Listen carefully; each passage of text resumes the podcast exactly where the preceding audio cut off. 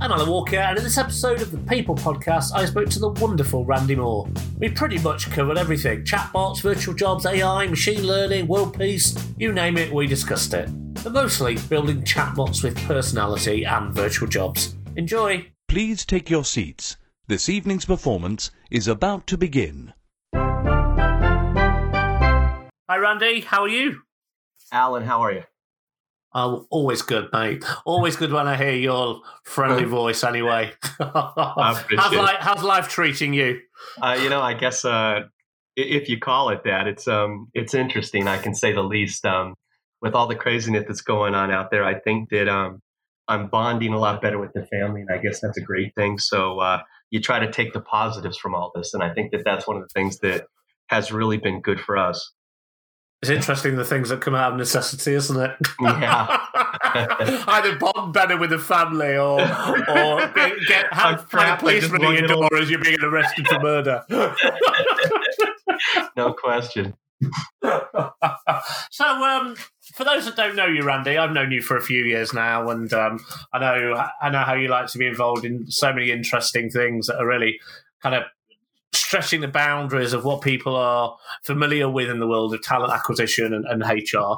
But for those that don't know you, could you give us a quick intro as to who you are and, and what it is you do, and maybe a bit of your background as well, Randy? Oh, jeez. Um, yeah, you know, I, I, guess I started out in uh, in the recruitment business uh, years ago at a financial uh, company. I had about 450 people uh, reporting in, and I handled sales, compliance, and recruitment that was sort of my first endeavor into the recruiting world. Mm. and then about 97, I started building my own recruitment firms and built up to a pretty big uh, environment with uh, quite a few recruiters uh, and a pretty good system we had in place, uh, real personal, real, you know, high touch. And then uh, about 2014, I kind of flipped my cap around and started building artificial intelligence software, machine learning software for the HR tech space, for the recruitment space. And for the last four to five years, I did that. And then finally, now I'm sort of doing consulting right now, still working with technology, still working with um, HR and uh, talent folks, and uh, just really enjoying uh, having that real close uh, connection with uh, a lot of these clients and, and trying to help them solve critical problems with very advanced technology. And uh, whenever we speak, you blow my mind on, on what you're working on. And uh, we were, you know, we were due to record this podcast about 53 minutes ago, but we spent 50, 50 minutes chatting about what we should be chatting about. And um, and you're, you know, you're you're an encyclopedia of, of knowledge and and um, and experience. But one of the things you mentioned to me was this kind of concept of this next generation of, of chatbots or chat assistants, and and how that world is going to change for the better yeah, I think like I was mentioning to you, you know, when you see some of the little chatbots, which is important to have because you got to start collecting that data.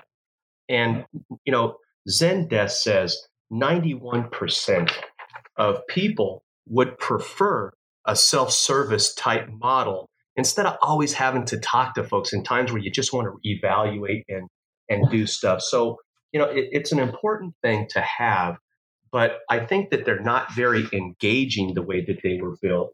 And I think that now with the newest technology, we we use Dialogflow, but utilizing an avatar that's like a human, and then adding real conversation, and then you can start to really do some miraculous uh, type stuff when you have that more interactive, regular conversation. You start to capture a ton of different data than you would normally capture when I just type in something to the little chatbot that's hanging out in the corner.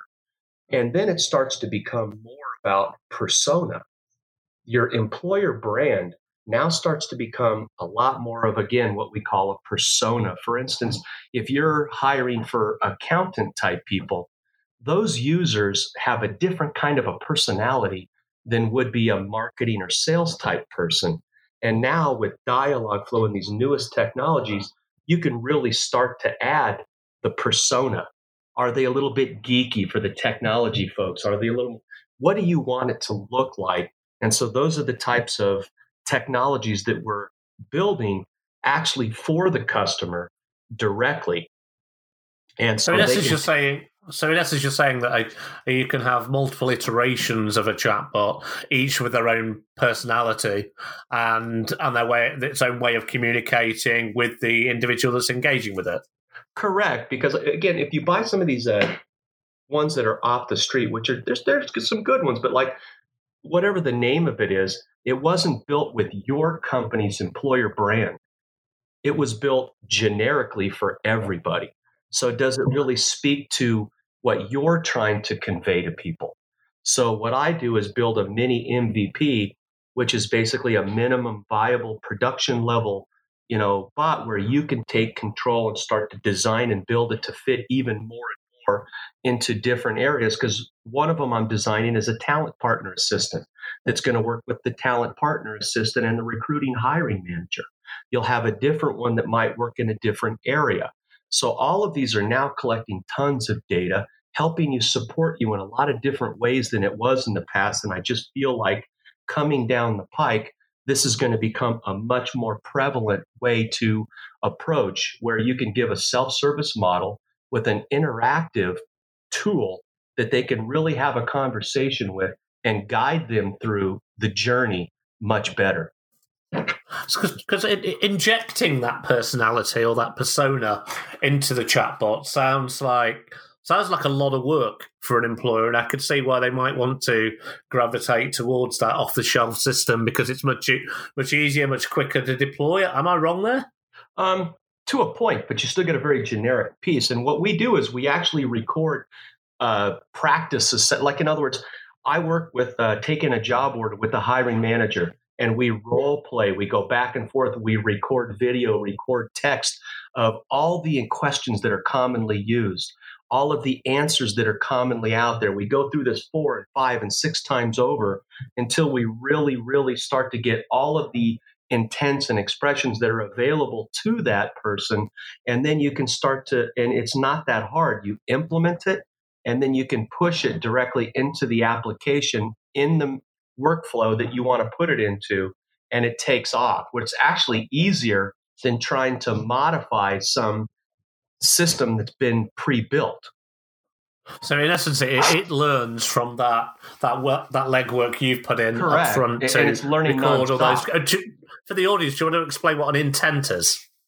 An intent is the question that the actual end user would probably ask. Okay, yeah. And an expression is basically the who, what, when, and where in a natural language input of what those questions are. It used to be if and then, and all the chatbots out there were built to just answer in that direction. If you asked about the weather, they were caught off guard. But like using things like a Dialogflow and these more natural understanding, they can they don't fall apart at that point. They'll be like, "Hey, I didn't really understand that. Can I can I ask you this?" And it'll bring you back to the conversation. So that's how a human conversation takes place. And so it's a lot easier to sort of develop and again learn against it. And people tend to want to provide more intimate data talking in a casual conversation. So you're all actually capturing a lot more, you know, greater data in any case doing it that way. So that work you do up front in, um, initially gives it that injection of, of, of personality through those Yes. those intents, etc. Does Well, it then there's a once you whole deploy it, does it does it develop its own personality even further? The more it engages with its um, with its Yes. audience. Yes, and you can also control that. So you, as the person behind as the administrator, can also kind of control it. But a persona has a couple things involved in it now. You have your core brand attributes, right? It's knowledgeable, helpful, encouraging. All of these things can be the persona, right? Now, the functional design, you get the data rich recommendations, right? Now, the personalities start to build that where it's, it's funny, it's caring, it's geeky. And then you have the style. So the look, the feel, all of these things start to be put Mm. into play along with, you know, the actual human conversation that goes into play with that. Where does where does the um, where does the bot in this circumstance get its answers from. So it's like having that kind of conversation and getting the intents from the person who is asking it questions. But where does it get its where does it get its data, its information from to respond to that individual? Initially, when it's built, it's coming from the role players, the people that are actually the talent partner, the hiring manager. These are the questions I commonly get. Like when someone asks you about it, like let's say you're working with an external recruiter, what would always be the questions they're going to ask about this? What would the candidate always ask about this? So you preload it with a lot of this. And yes, after that, it starts talking to the actual in candidate. And then as it starts to talk to the in candidate, it grows branches and knowledge and data. And all of that's also transcribed. So you're getting copy of all that data. Imagine it's taking your job order for you, but it's also doing the follow ups with the hiring manager.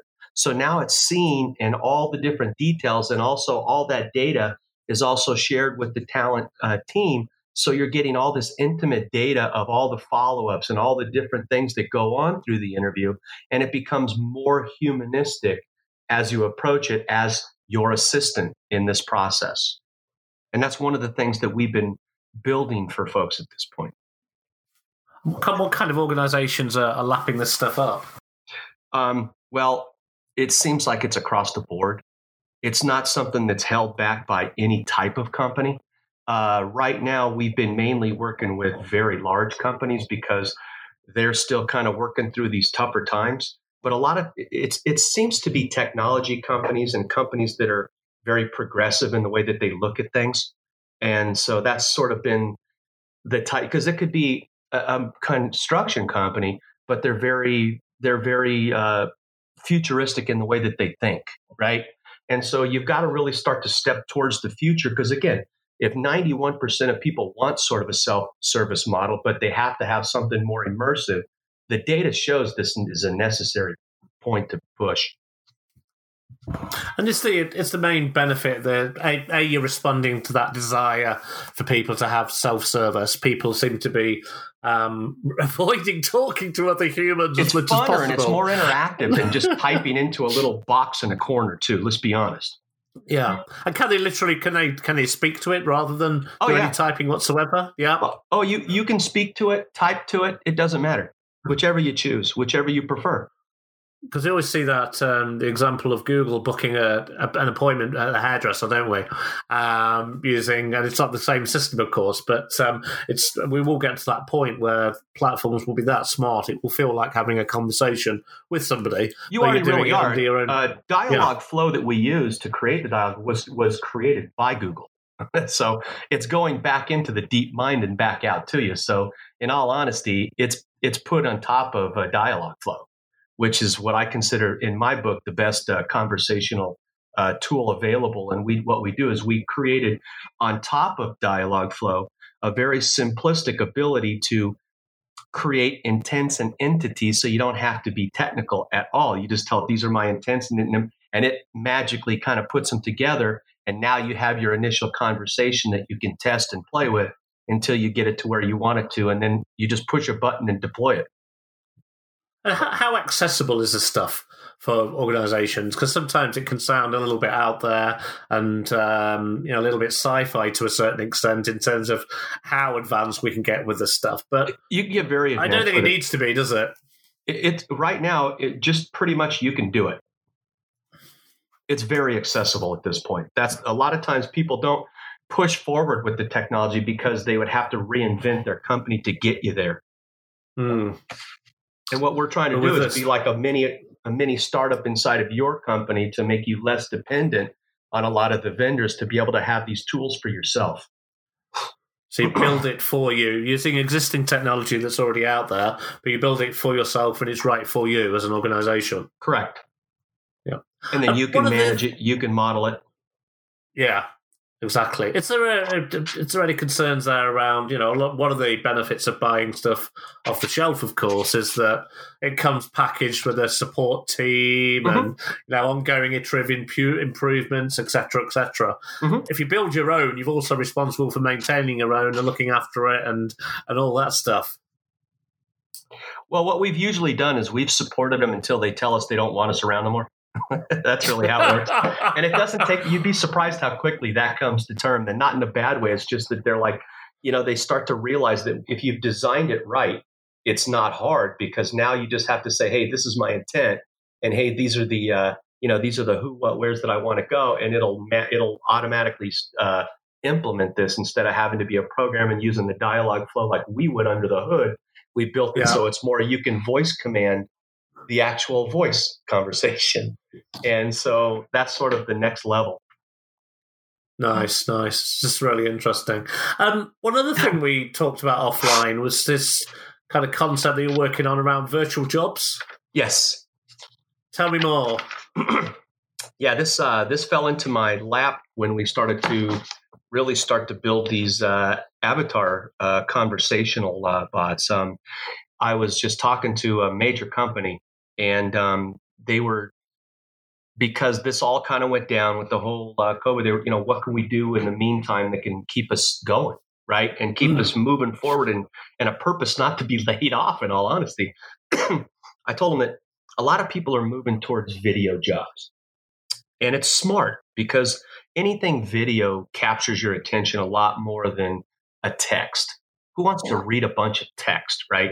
But again, you know me, I'm, I'm a Mr. Futurist. I don't like to sit back on something. And so what I did was I offered them the opportunity to move directly to VR jobs. So, in other words, what we're doing now for them is we're creating everything in VR mode. Now, you can still access it as a video, if you will, and it's still text recording it. So you're getting it from all these angles. But what happens is, is now I can go visit your hiring manager that person's been recorded with all of the, the job questions, all the data that you would normally have, but now it's interactive. I can transport to the office. I can see the person that I might be working with, the teammates. I can interact with them a little bit with the team and I can walk around the office space. So, what I've been doing is providing what we've been doing is we've been converting their stagnant jobs, even some of their video jobs, and moving it to more of a virtual opportunity where it's now interactive. I mean, how cool is it that you have an avatar you talk to and it says, "Let me, let me. You wanted to come check out the office?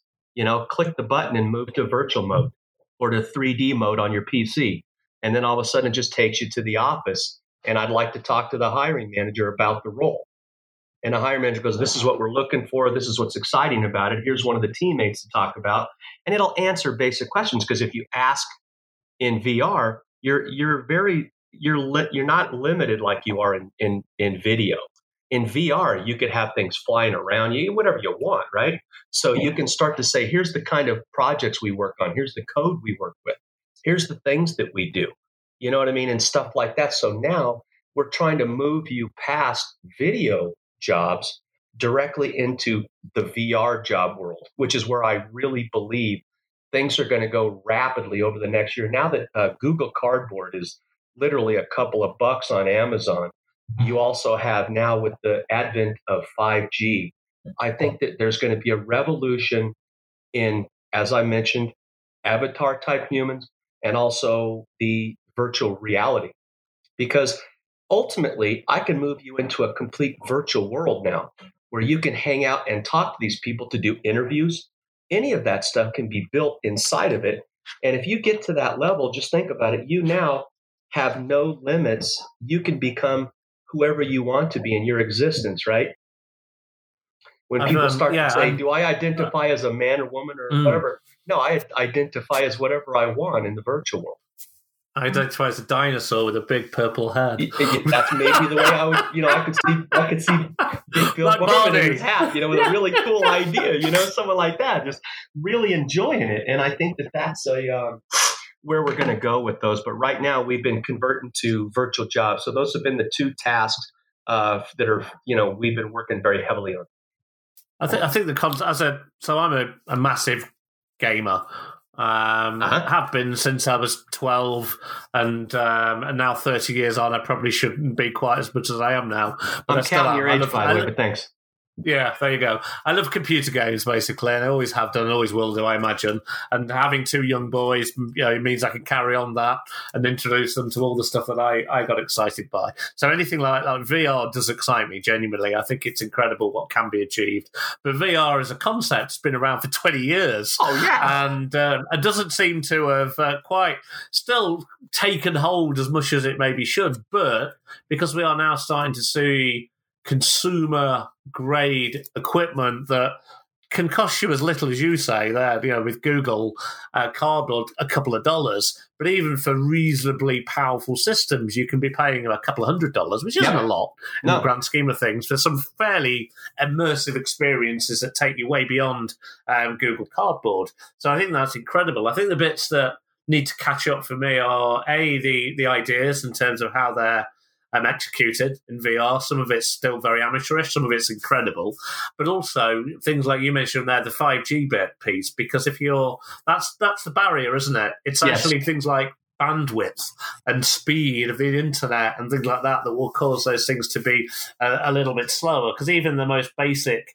VR games, for example, they, they run at, you know, 20, 30, 40, 50, 60, 70 gigabytes to have a computer game experience. Now, you don't necessarily need do, deliver the, that kind of depth for a recruitment experience, but still, if you're doing a virtual tour of an office, uh, meet a hiring manager, programming and coding and stuff is flying in left, right, and centre, you're getting to a point quite quickly where that's quite a lot of quite a lot of content coming in. So you've got to make sure you can serve up that bandwidth.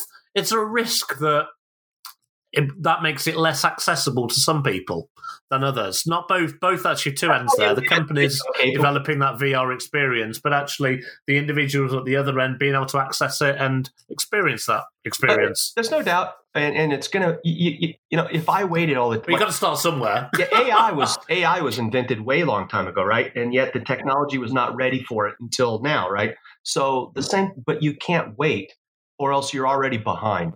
And so what you do is you offer opportunities where it's still video grade. Worst case scenario, you can see it almost three dimensional as a 3D. So even that's cool. But imagine you go to a job fair and you pop on a set of goggles and you go visit the office and meet the hiring manager. Mm, It's a whole, yeah. it's a game changer.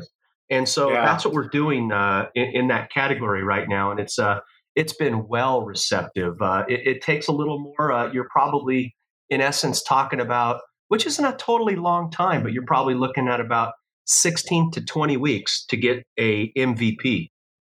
Yeah. That's the best way to play it. You get a little MVP, you get a nice MVP that's production, not a prototype, not a, a real product that works, right? And then you can test it and start to decide what your users are going to like best about it, make some modifications, a few changes to it, but you're not putting a lot of budget out yet. That's the beauty of it. You know, you're talking versus uh, hundreds of thousands of dollars, you're talking maybe 10 to 50,000, depending on, you know, how exotic and, and which way you want to go. And you're up and running. And what kind of employers for which kind of roles are getting excited by VR? It's been the technology. It, it really Yeah. has. The, the tech managers are totally into it. But I keep trying to tell them, you'd be surprised that, you know, everybody's pretty tech savvy. Everybody digs a lot. Most people, not Yeah. everybody, but, you know, you'd be surprised at some of the people that were in the most mundane jobs were some of those managers are beating me up to get in line so they can do it for theirs because they feel like it's going to give them such an advantage over everybody else just because come check out my virtual jobs and everyone's going to go Mm. "What?" just to go see it Yeah, yeah, yeah, exactly. And actually, more more interestingly, you say that you know the techies and the coders and all that kind of thing are really excited about it, Mhm. but bringing their jobs to life actually isn't always that exciting. If you bring to life a, a more physical job or a job that involves somebody being in multiple locations Mhm. um, and actually moving around a lot more as the nature of their role, that's something that really comes to life in VR and helps with things like Oh, self-selection or deselection and things like that. Imagine like hiring for, you know, McDonald's, for example. And you go, Mhm. okay, you can experience half an hour as a, a server in McDonald's. no question Feel it. What does it feel like? yeah.